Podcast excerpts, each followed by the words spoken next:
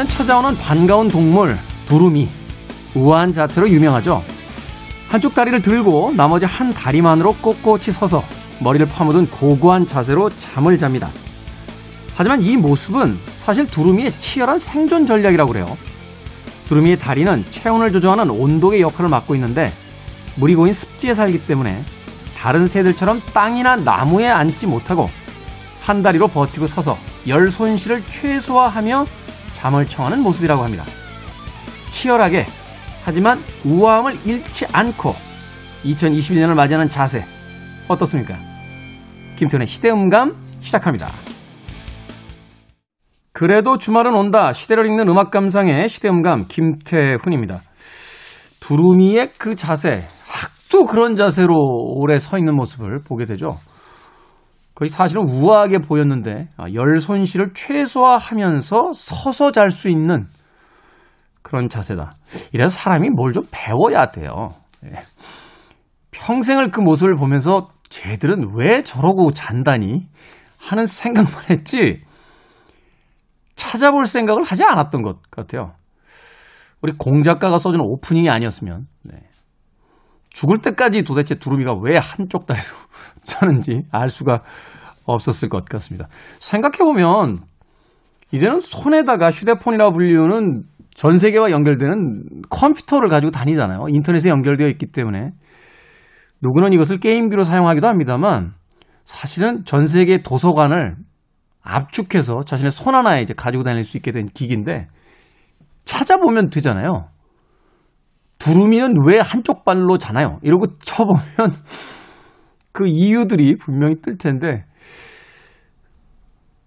살아가면서 겪게 되는 여러 가지 어떤 나쁜 습관 중에 하나 바로 게으름 때문에 궁금함에도 불구하고 그것을 찾아보지 않은 채 시간을 보내게 됩니다. 2020년까지 그랬다면 2021년에는 좀 세상에 대한 호기심을 더 가져보는 게 어떨까 하는 생각을 해봅니다. 뭔가 궁금한 것이 있을 때 또 알지 못하는 것이 있을 때 그때그때 찾아보면서 어, 그것을 이해하려는 노력이 좀 있어야 될 것 같은데요. 지나온 한 해를 생각해 보면 세상에 어떤 일이 벌어질 때마다 좀 더 차분하게 알아볼 생각을 하지 않은 채 서로 멱살만을 잡아 흔들면서 목소리만 있는 대로 크게 예, 냈던 그런 시기가 아니었나 하는 생각 해보게 됩니다. TV에 나오는 너무 전문가들에게 의존하지 말고 내가 직접 그 현안과 사안과 또 사건의 어떤 내막에 대해서 좀 더 깊이 있게 알아보고 생각해보는 그런 2021년이 됐으면 좋겠다 하는 생각 해보게 됩니다. 그나저나 예전에 일본의 프로야구 선수였던 왕정치 타자는 학다리 타법을 알고서 했던 걸까요? 두루미나 학은 한쪽 발로 쓰는 게 그런 이유가 있다는 것을. 아, 아마 나이가 드신 분들은 아실 텐데, 어, 학다리 타법이라고 했어요. 외다리 타법이라고. 이렇게 한쪽 발을 들고서 공을 어, 맞이한다. 물론 이제 맞는 순간에 이렇게 내려놓으면서 때리긴 합니다만, 최근에는 우리나라 프로야구 선수들도 그 비슷한 타법들을 예, 사용을 하더군요. 물어보고 싶네요. 왕정치 선생님 만나면 혹시 두루미가 왜 한쪽 발로 서서 자는지 아십니까? 자, 김태훈의 시대음감, 시대 이슈도 새로운 시선과 음악으로 풀어봅니다. 토요일과 일요일, 일라디오에서는 낮 2시 5분, 밤 10시 5분 하루 두 번 방송이 되고요. 한민족 방송에서는 낮 1시 10분 방송이 됩니다. 팟캐스트로는 언제 어디서든 함께 하실 수 있습니다. 자, 엘튼 존입니다. I'm still standing.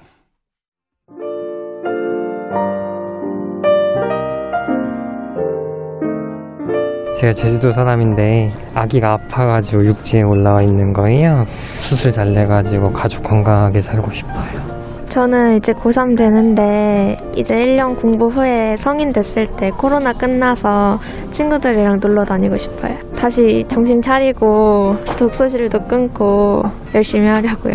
어, 저희 형님도 다른 지역에 사시고 조카들도 있고 하는데 함께 모이는 자리를 금년에는 거의 못 만들었던 것 같아요. 그래서 올해는 가족들끼리 자주 만나서 화목해졌으면 하는 게 작은 소망입니다.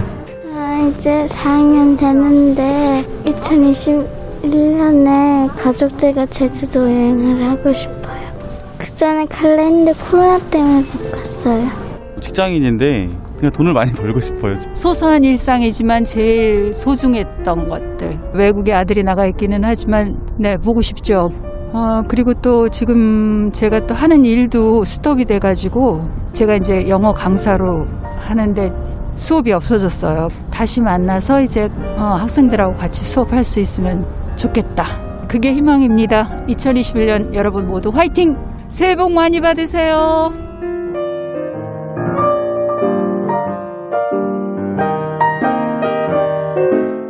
그래도 새해는 온다. 김태훈의 시대음감. 새해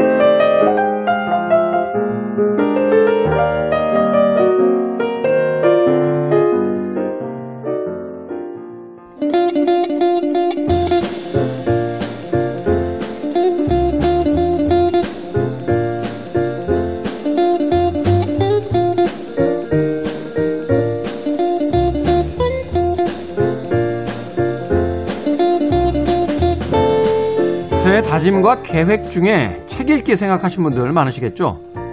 2주에 한 권씩 책 읽기. 1년이면 20권을 읽을 수 있습니다. 평범할지 몰라도요, 이 다짐을 제대로만 실천한다면 2021년의 끝은 시작과 분명히 달라져 있지 않을까 하는 생각 해봅니다. 자, 그렇다면 새해 첫 책. 이분들과 함께 골라보면 어떨까요? 우리 시대 책 이야기, 책은 북.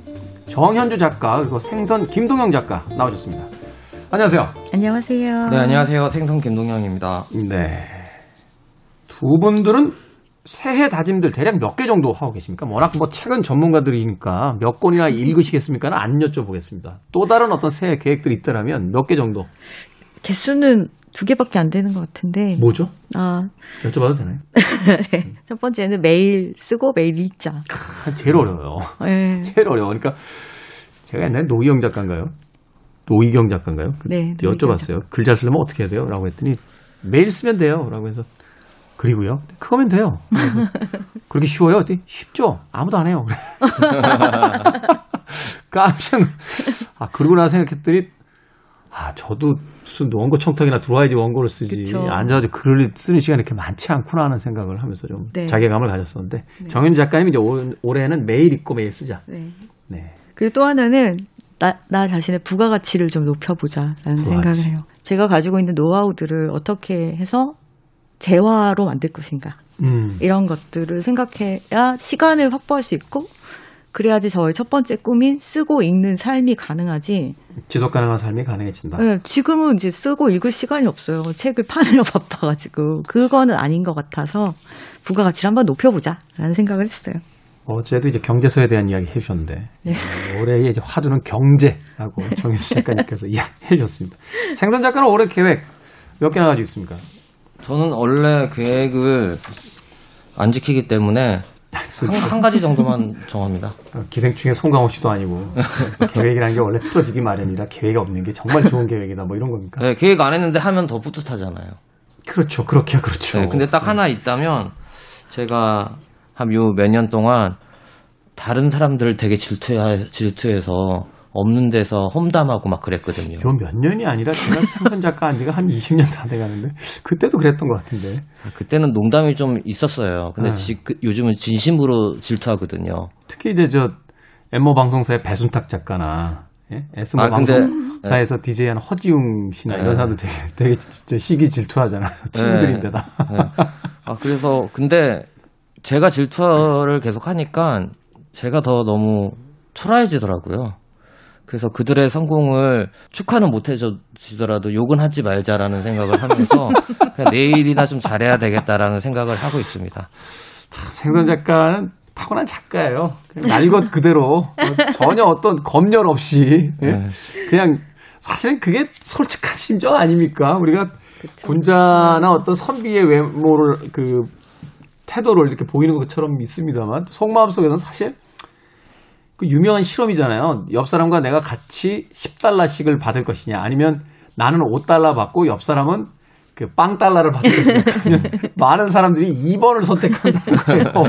10달러 내가 버는 것보다는 쟤는 못 받고 나만 버는 게 좋다. 이게- 이게 참 아주 못된 사람의 심리인데 이게 이제 보편적 심리 속에 하나 남아 있다는 거죠. 근데. 세상이 또 그렇지가 않더라고요. 왜냐면 다 같이 잘 될 수가 없어요. 잘 되는 거는 일부 내가 잘 돼, 다른 사람이 잘 되면 내가 못, 되, 못 되는 거고, 내가 잘 되면 다른 사람이 못 되는 거예요. 그럴 거면 내가 잘 되는 게 낫잖아. 자, 오늘은 어떤 책을 가지고 또 저희들에게 책 이야기를 어, 전해 주시겠습니까? 먼저 정윤주 작가님부터. 네. 제가 매일 쓰고 매일 읽어야지라는 생각을 하면서 떠올랐던 게 시였어요. 시. 네. 시를 아. 매일 하루에 한 편씩 읽어봐야 되겠다. 아주 이런 거 보면 정윤주 작가님도 다 빠져나갈 구멍이 네.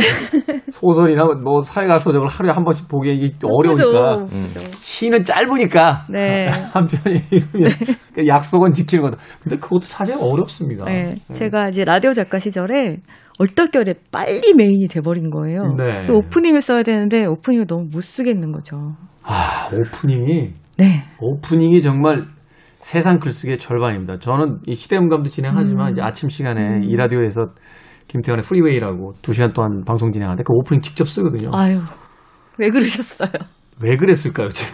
그러니까. 아, 진짜. 저는 시대음감에 오면 너무 편해요. 그 너무 아침- 마음이 푸근하고 저는 세상에서 공작가가 제일 좋아요. 오프닝 써주거든요.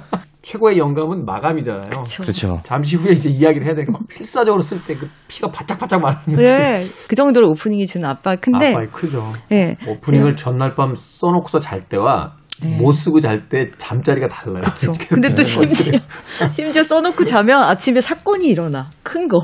바꿔야 되는구나. 네, 또 오프닝을. 폭설이 내린다거나 네. 비행기가 떨어지고 막 그런 적도 네. 있고. 그래서 이제 오프닝을 처음 갑자기 쓰게 됐는데, 이제 오프닝을 못 쓰겠으니까 맨날 우는 거예요, 집에 가면서. 그때는 젊을 때니까 심야 프로였는데요. 심지어 이제 남의 입을 빌어서 하는 이야기니까. 네, 맨날 울고 막 그랬어요. 그러다가 자기 전에 매일 시집을 한 권씩 읽고 잔 거예요. 어. 네, 제가 어릴 때부터 이제 책 컬렉터였으니까 시집을 새로 나면 다 사요. 왜 그 문학가지성과 옛날 음. 창작가 비평 시선집 있잖아요. 그렇죠. 리눔사 거도 있고. 네, 근데 예전에는 이제 그 두 개가 가장 대표였어요. 저 90년대 대학을 다녔으니까. 그래서 학교 끝나고 나오면은 서점을 가서 새로 나온 거 있나 이렇게 보고 새로 음. 나오면 사요. 그래서 1번부터 300 몇 번까지 이렇게 쭉 다 있는 거예요. 아, 그렇게 100일을 100권을 읽었어요. 음. 100일 딱 지나니까 정현주 씨 저좀 보죠. PD가 그런 거예요. 음. 그래서 또, 아, 또 끝나나 보다. 또 뭐라고 하나. 우리 PD 별명이 빨간펜 선생님이었거든요. 그래서 갔는데 실명 이따 알려주세요. 지금 높으신 분이 돼가지고. 근데 저한테 그러더라고요. 무슨 짓을 한 거예요? 그러더니, 아, 글이 갑자기 너무 좋아졌다고. 아. 이제 좀 읽을만 하네요. 라고 얘기를 했어요. 그분은 무슨 칭찬 이제 좀 읽을만 하다니. 그거 빨간 줄 선생님이니까. 그 저희 종이에도 좀 써보세요. 누구예요? 네, SC 있어요. 네. 그랬는데, 어, 그때 알았어요. 이렇게 매일 읽고 매일 쓰는 것이 얼마나 귀중한 일인가. 네. 그때 배웠던 감각이 있어서, 아, 올해는 다시 시를 좀 읽어야겠다. 그리고 너무 돈 생각만 하다 보니까 사람이 빠삭해져가지고. 그러니까 아까까지 계속 돈 얘기셨는데 다시 이제 전개가. 다시 시로 돌아가. 자, 근데 지금까지 이렇게 장황하게 우리끼리 이야기를 네. 했는데 책은 아직 안 나왔어요. 네, 어떤 책입니까? 두 권의 책을 가지고 왔습니다. 네. 하나는 천개의 아침이라고 해서 메리 올리버의 시집이 드디어 한국에 나왔어요. 메리 올리버. 네, 저, 제가 첫 시간에 여기 와서 소개해드렸던 긴 호흡이라는 산문이 있는데 네. 산문집만 세 권이 나온 상태였고요. 세계적으로 알려져 있는 작가임에도 불구하고 우리나라에는 시집이 나오지 않았어요. 시인인데 산문집만 나와 있는 상태였고요. 한때는 전 세계에서 우리나라가 시집이 베스트셀러가 되는 아주 특이한 나라였는데 최근에는 거의 시집을 또 보지 않는 그런 시대가 또 돼가고 있는 것 같아서. 네. 그래서 요거 나와서 생선 작가 메리 올리버의 아주 팬이잖아요. 네. 여기에 한번 뒤에 네. 추천사를 읽어봐 주세요. 뒤에 추천사. 네. 김현수 소설가네요. 아, 김현수 소설가가 많이 따라했어요. 식구를. 그러니까 또, 또 지금 시기 질투하는 거죠? 아, 아, 근데 그러면 안 되죠. 예, 아주 예, 영감을 많이 받고 있어요. 김현수 소설가는 내가 보기엔 이제 생선 작가 시기 질투할 레벨은 아니에요. 한참 위에 계신 분이기 때문에. 자, 우리는 저절로 아름답다. 뭔가 쓰려고 펜을 들었다가 그대로 멈추고 어떤 생각이 떠오르든 그냥 흘러가는 대로 내버려둔 채. 다만 우리 앞에 펼쳐지는 세계를 바라볼 때 몇 송이 백합 혹은 굴뚝새 혹은 신비한 그림자들 사이의 송어, 차가운 물, 거무스름한 떡갈나무는 지금 이 순간 완벽하다. 이게 우리에게 단 하나뿐인 세계라는 게 믿어지는가? 난 믿어진다. 이 책에 실린 시들을 읽고 또 읽으며 메리 올리버처럼 세계를 바라보는 법을 배웠으니까. 이건 완벽한 단 하나의 세계다. 이런 세계 속에서는 우리 역시 저절로 아름다워진다. 한 줄 한줄 따라 읽는 동안 생각의 쓸모는 점점 줄어들고 심장의 박동은 낱낱이 느껴지고 오직 모를 뿐인데도 아무것도 잘못된 것이 없다는 사실이 분명해진다. 만약에 내가 수피교도라면 분명 돌고 돌고 도는 수피 춤을 추고 있겠지. 메리 올리버의 시는 내가 그대로 따라 추고 싶은 춤이다. 네. 아까 생선 작가가 말한 대로 김연수 작가님은 이 메리 올리버의 굉장한 팬으로 알려져 있고요. 그의 세계와 세계관에 완전히 뭐 거의 복종합니다라는 네. 시가 네. 그 그래서 김현수 작가 책 중에 네가 누구든 얼마나 외롭드는 네. 그 메리 올리버의 식구의 기러기에서 나온 식구거든요. 네, 네. 야, 그러고 보니까 이제 생선 작가도 이 김현수 소설가의 어떤 추천 사이에서 자기 걸 베꼈네요. 생각의 쓸모는 점점 줄어들고 하고 있는데 최근에 쓸모는 제가 제일 먼저 썼습니다. 작가의 쓸모. 네, 작가의 쓸모는 제가 제일 먼저. 확실합니까? 네? 확실합니까? 최근에 네. 생, 저 작가의 쓸모 하고 있나요? 네. 그 네. 유료로 유료로? 전화했습니다. 예. 많이 들어옵니까? 많이 들어옵니다. 약간 또 초점이 또 공허해지기 시작했는데. 네.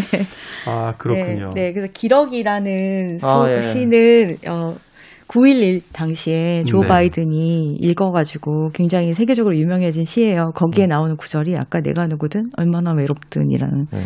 구절이 나왔고 음, 그 구절의 감흥을 받은 이제 김현수 작가님이 소설의 제목으로 쓰기도 했고 본인이 직접 시를 번역해서 음. 소설의 맨 앞에 실기도 했던 음.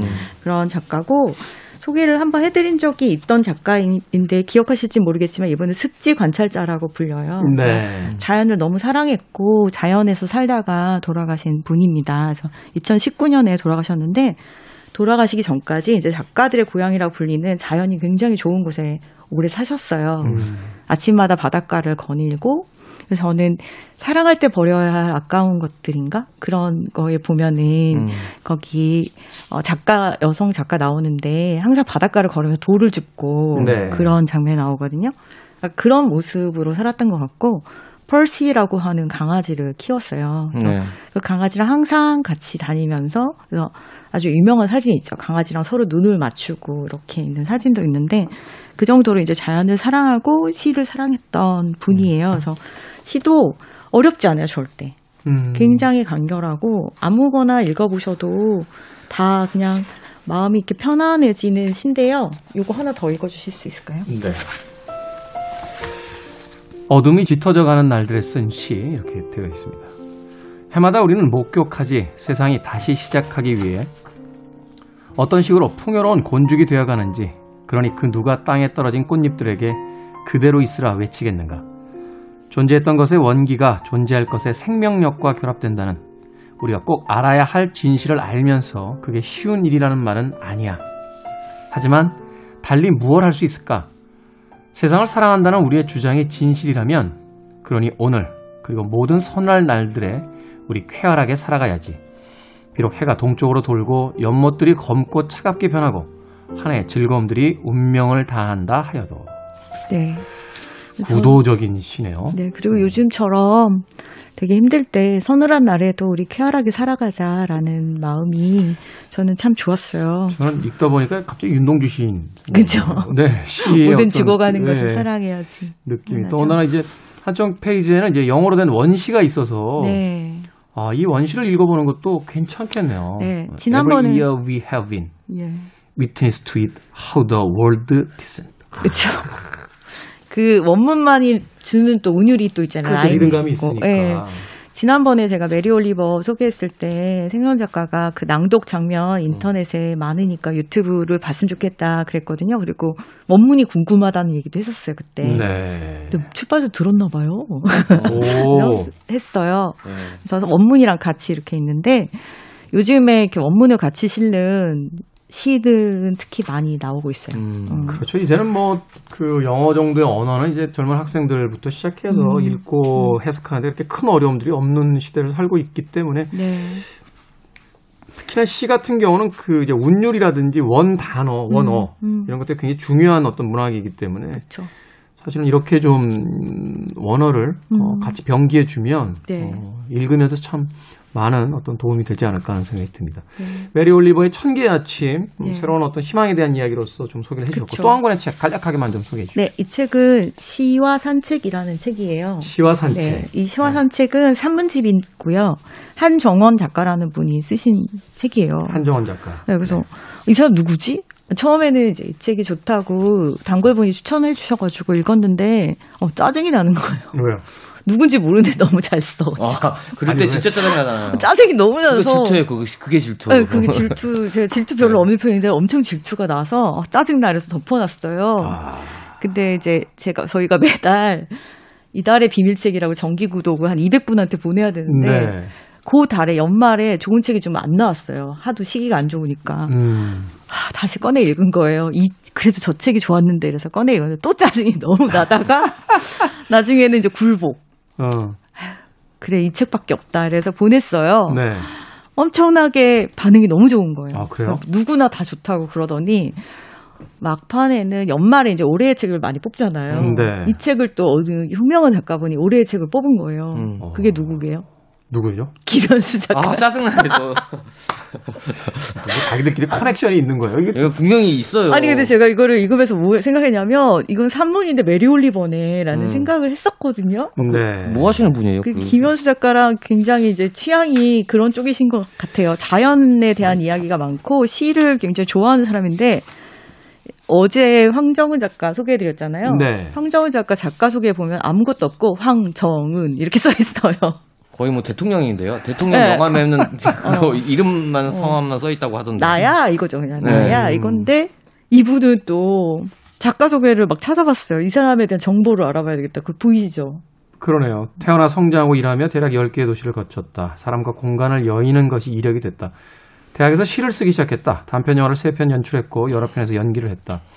구석의 무명인들에게 관심이 많다. 수도자로 살고자 했으나 이루지 못했고 지금은 나이든 고양이와 조용히 살고 있다. 읽고 걷는 나날을 모아 시와 산책을 썼다. 책을 덮고 나면 아름다운 시들만이 발자국처럼 남기를 바란다. 앞으로는 나를 뺀 이야기를 계속 써나가고 싶다. 하, 내공이 느껴지네요. 네. 아, 그거 없어. 자연에 대한 정보는 또 요즘 이런 게 약간 유행이긴 해요. 작가 소개를. 그러니까요. 근데 작가님께서 이렇게 좀 마킹한 부분 하나만 더 읽어드릴게요. 11월에는 내 고양이의 등을 더 자주 쓰다듬는다. 너에게는 나에게는 앞으로의 11월이 몇 번 남았을까 물어보면서 창턱에 엎드려 맞은편 숲을 응시하다 고개를 돌리는 13살 고양이는 물론 답이 없지만 큰 눈동자의 고동빛만은 한층 깊어진다. 늦가을은 진실로 깊은 가을이다. 그 깊이의 출발지가 넉넉한 그늘인 것은 알겠고 종착지가 어디일지는 두고 보는 것이다. 어, 완전 메리 올리버의 그래서- 따랐었네, 따랐었어. 네네. 알았으다니요, 지금 작가. 아 내내라고 했어. 아, 죄송합니다. 제가 예, 질투를 안 하기로 했는데. 네. 메리 올리버도 메리 올리버지만 한국어로 돼 있으니까 네. 더 좋은 거예요. 장그르니의 어떤 느낌 같은 것도 좀 살아있는 그쵸. 것 같고 그리고- 참 문체가 훌륭하네요. 네. 어, 장그르니에를 하시네요. 그래서 어쨌든 홀딱 반했습니다 제가. 네. 홀딱 반해서. 갑자기 약간 제가 말문이 막혔는데 정 작가님 잘 치고 나와주셨어요. 네, 보면은 이거는 이제 시와 산책 이 책은 여기 이 출판사에서 시간의 흐름이란 출판사인데 끝말잇기 컨셉으로 책을 계속 내고 있어요. 아. 첫 책은 커피와 담배, 두 번째 책은 커피와 영화, 세 번째 책은 영화와 시, 그다음에 시와 산책, 산책과 연애, 연애와 술 이렇게 음, 어, 책 좋네요. 가지고 괜찮다. 예, 책을 내고 있는데 유명한 작가들은 아니에요. 근데 너무 다 잘 써요 또. 제가 요거를 리스트를 하나 사진을 좀 찍어가겠습니다. 네, 저도 음. 오늘 갈 때 선배 책방 들려서 사가려고 음. 하는데. 너무 이 책 너무 좋았고. 아직 방송하는데 카메라 찍고 이러면 안 되시잖아, 안 되잖아요, 선생님. 네, 네. 처음에 사과드립니다. 아, 이 책을 저희가 이제 비밀책을 보낼 때 책 제목을 제가 따로 카피를 만들어요. 네. 근데 이 책에서 제일 좋았던 부분이 겨울에는 겨울의 마음이 되어야 한다라는 구절이었어요. 우리는 겨울인데도 봄의 마음으로 봄처럼 살고 여름처럼 산다는 거예요. 왜 빨리? 왜 이게 안 돼? 근데 겨울에는 모두가 동면을 하고 성장을 멈추는 그런 시간이 있잖아요. 네. 겨울은 겨울의 마음으로 지내야 되는데 우리는 겨울을 겨울의 마음으로 지내지 않는다는. 정현주 작가님 때문에 저도 망했네요. 사실은 올해 저도 좀 더 많이 읽고 좀 더 쓰자라고 생각을 했는데 네.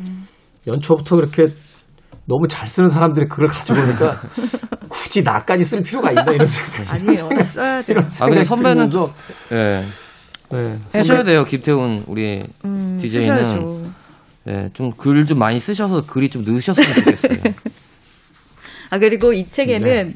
굉장히 좋은 시인들이 소개가 많이 되어 있어서 저처럼 이제 올해 세- 시를 좀 많이 읽어봐야 되겠다라고 할 때 어, 외국 시인들이 주로 많이 나와요. 여기는. 외국 시인들. 네, 페소아부터 시작을 해서 그것도 아. 또, 또 마음에 들었고 페소아가 나오는 거 보니까 또 내용이 또 보통이 네, 아니시고. 그리고 발저나 파울 첼란이나 뭐 바에흐, 울라브 하우게, 예, 실비아 플라스 이런 실비아 플라스. 시를 좋아하는 그러니까 좀 약간 감수성. 자연주의 그런 수, 시를 좋아하는 네. 것 같아요. 그래서 그냥 아 좋다. 아 근데 누굴까 이 작가 만나고 싶다 근데 만나기 싫어 이런 마음이 드는. 그게 질투예요. 알았어요. 근데 또 김현수 작가님 추천해가지고 또 속상하다가 또 아 내가 역시 잘 골랐구나라는 생각을 하게 만들었던 책입니다. 프로그램을 진행하면서 참 이렇게 난감할 때가 없습니다. 네, 역시나 그 문사들이라고 하죠 예전에 글을 쓰는 사람들이다라는 느낌을 두 권의 책을 소개해주신 정윤주 작가님 또 옆에서 거들어준 생선 작가를 통해서 진행한 제 속마음으로도 좀 느끼고 있는 중입니다. 좋죠. 꼭 어떤 직업적인 글쓰기와 읽기뿐만이 아니라 우리가 이 코로나가 가르쳐 주고 있는 것 중에 하나가 우리의 삶의 속도를 좀 늦춰야 된다라는 걸 다시 한번 깨닫게 되는 그런 어떤 연말과 연초인데 그런 시기에 무엇을 통해서 우리의 리듬을 다시 한번 재정비해 볼까라고 한다라면 그것은 천천히 글을 읽는 속도 그리고 자신의 생각을 글로써 정리하는 속도 이것이 바로 우리에게 새로 필요한 어떤 삶의 속도가 아닐까 하는 생각 해보게 됩니다. 메리 올리버의 천 개의 아침 그리고 한정원의 시와 산책까지 두 권의 책 정현주 작가님께서 소개를 해주셨습니다. 음악 하나 듣고 와서 생선 작가의 책 소개받도록 하겠습니다. 이분이야말로 어, 음악이자 시가 된 그런 인물이죠. 밥 딜런입니다. Like a Rolling Stone. 자, 밥 딜런의 Like a Rolling Stone 음악 듣고 왔습니다. 아, 정현주 작가님이 소개해 주신 두 권의 책, 책은 북에서 앞서서 만나봤고요. 이제는 생선 작가가 소개해 줄 책 두권 어, 이야기 들어보도록 하겠습니다. 예. 어떤 책들입니까? 제가 골라온 책은요. 어, 작가라기보다는 그러니까 글을 쓰는 작가가 아니고 어떻게 보면 영화 감독으로 유명한 빔 벤더스의 책 중에 한 번은이라는 책이 있어요. 빈 벤더스도 사실은 작가라고 봐야죠. 그쵸. 어, 시나리오도 굉장히 많이 썼고. 아또 그래요? 네. 네, 빔 벤더스가 사실은 초기작들 이렇게 보면 페터 한트케와 공동 작업한 네. 작품들도 꽤 있죠. 독일의 그 유명한 네. 극작가. 관객 네네. 모독에서. 네, 관객 모독을 썼던. 네네.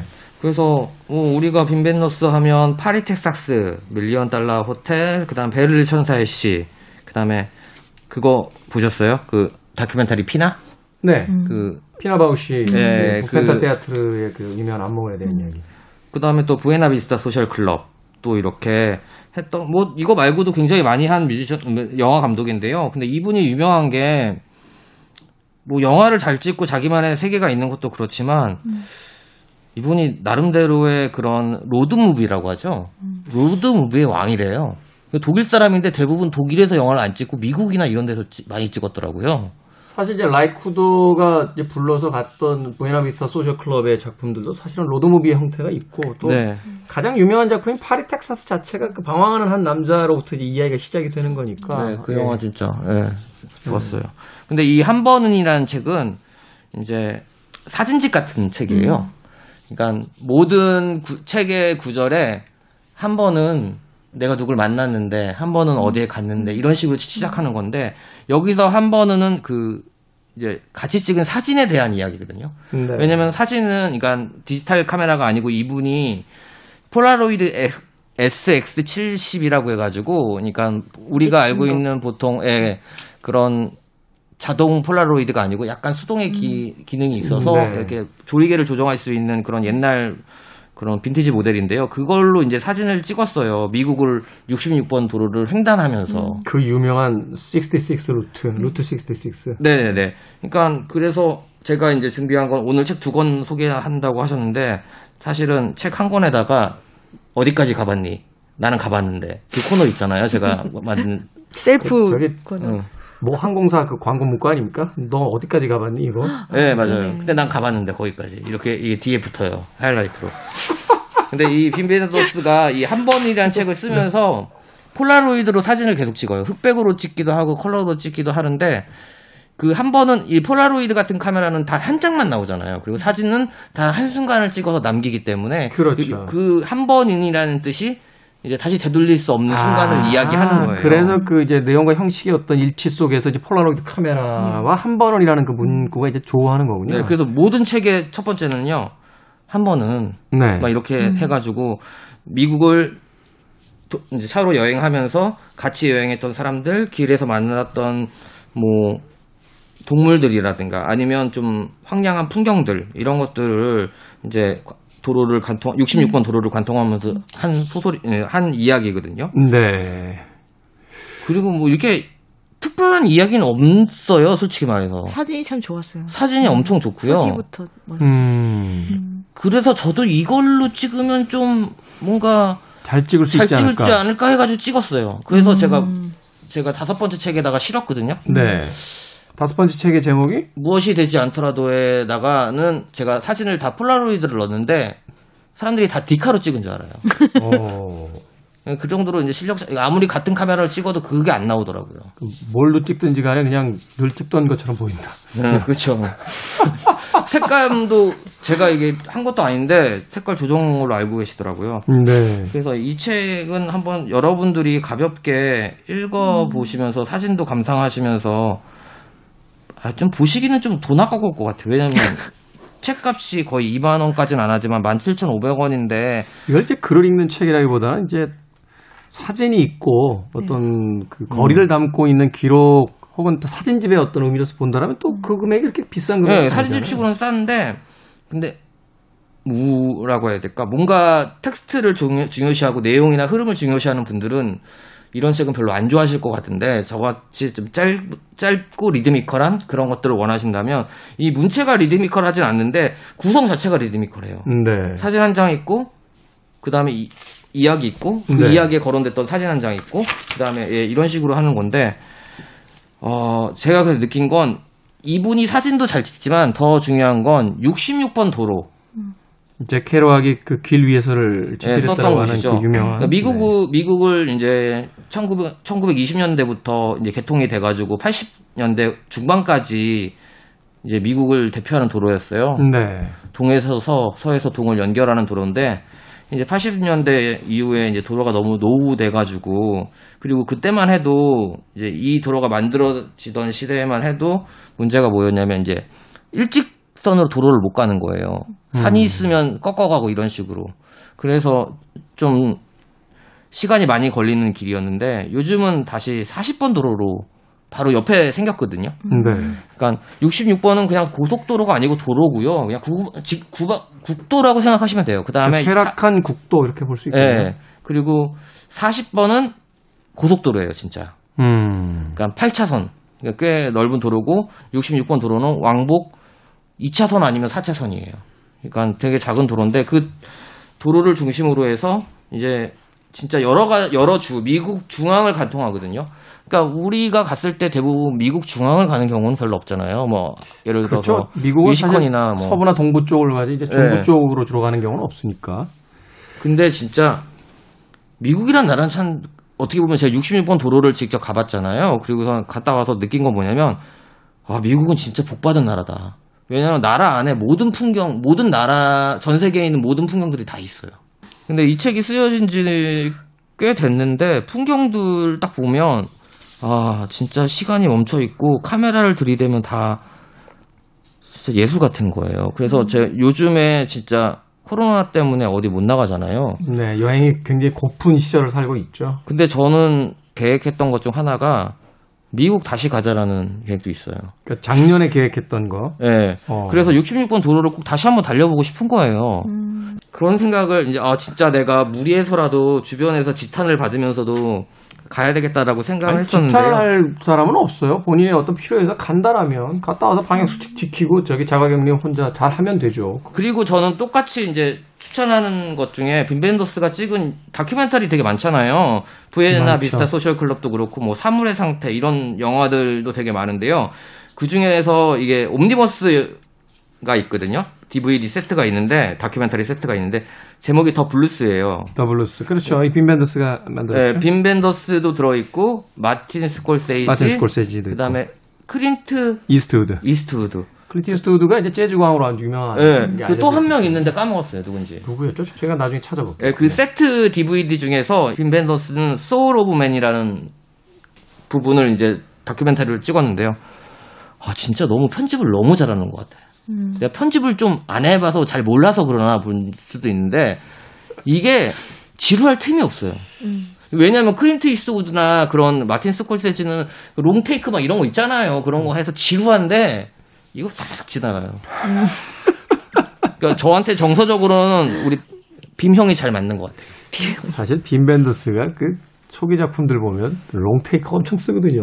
아, 대사도 없이 그 굉장히 늘어지는 장면들이 많아서 파리 텍사스 같은 영화들을 보면 사실은 젊을 때 보고 나서는 이게 도대체 무슨 영화인지 몰라가지고 그 아 저는 그 파리 텍사스를 천국보다 낯설은 거 같이 봤거든요. 네. 그래서 비교하니까 파리 텍사스가 너무 재밌는 거예요. 네. 그래서 파리 텍사스는 뭔가 서사에도 좀 있죠. 네. 속보다 그래서 제가 게 없는데 이제 이 책을 골라온 이유는 미국에 대한 도로에 아직- 대한 아직- 이야기도 해드리고 싶어요. 아직도 안 끝난 거예요? 아, 한 마지막 정리 좀 네네네. 할게요. 정리. 네, 그리고 사실 여행을 좋아하시는 분들 중에 어디를 가는 것보다 그 가는 과정을 좋아하시는 분들은 또 많아요. 떠나기 전날 가방 쌀때 제일 좋잖아요. 네. 특히 이 책은 길에 대한 책이기 때문에 뭔가 어딘가로 떠나고 싶거나 예 길의 그 쓸쓸함과 그런 음. 걸 느끼고 싶은 분들은 꼭 한번 읽어보시면 좋겠는데 17,500원이고 지금 절판됐어요. 절판됐어요. 아, 절판됐어요? 네. 아니 가까운- 절판된 책을 소개해주면 어떡합니까? 아니 내가 오늘. 가지고 왔는데 절판이 됐더라고요. 그새 중고. 서점에 있- 있겠죠? 중고 서점에 있고요. 제가 네, 그다음에- 아참 전에 막 찾아본 게 제 기억으로는 절판인데. 네, 절판 맞아요. 네, 소개하고 있어서 찾아봤더니 아, 절판이 방금 맞- 찾아봤는데 절판이. 맞고요. 네. 근데 이거 도서관에 시립 도서관 가면 빌려 보실 수 있으니까 빌려서 보시면 될 것 같아요. 사실 17,500원으로 아까 전에 소개하신 음. 그 책을 사시고요. 메리 올리버 책이나 이런 책을. 이 책은 빌려 읽으셔도 되는 책이에요. 그렇습니다. 모두가 떠나고 싶지만 떠날 수 없는 시대에 길의 왕이라고 하는 빈 벤더스가 자신의 카메라를 들고 미국의 66번 국도를 따라갑니다. 한때는 청춘의 상징이었지만 고속화 도로가 뚫리기 시작하면서 이제 그 쇠퇴해버린 어떤 시대의 정신처럼 이제 버려진 국도가 돼버린 그 66번에서 우리가 과연 무엇을 잃었는지를 다시 한번 찾아보는 그런 여정이 되지 않을까 그런 생각 해봤습니다. 자, 빔 벤더스의 한 번은 이런 책까지 생선 작가의 책 소개가 있었습니다. 자, 두 분들 올 한 해에도 좀 더 좋은 책들 많이 읽어주시고 또 저희에게 그런 책들을 소개해 주시는 그런 기회를 나눠주시길 부탁을 드리겠습니다. 오늘 정현주 작가님, 생선 작가님 고맙습니다. 네, 감사합니다. 저도 음악 한 곡 띄워드리면서 작별 인사하겠습니다. 가기 전에 생선 작가가 이 곡 듣고 싶다고 했어요. 어, 가을과 겨울의 목소리라고 볼 수 있겠죠. 로드 맥퀸. If You Go Away 들으면서 저도 제가 왜 이거 신청했는지 물어봐야죠. 방송에, 방송에 방자를 모르네. 엔딩 하고 있는데 미안합니다. 네. 왜, 왜 신청하셨어요? 예, 길에 대해서 했잖아요. 네, 고맙습니다. 그래서 로드 맥킨입니다. 스펠링은 전혀 틀립니다. 네, 로드 맥퀸의 If You Go Away 들으면서 지금까지 시대음감을 진행한 저도 작별 인사 드리겠습니다. 김태훈이었습니다. 고맙습니다. 감사합니다.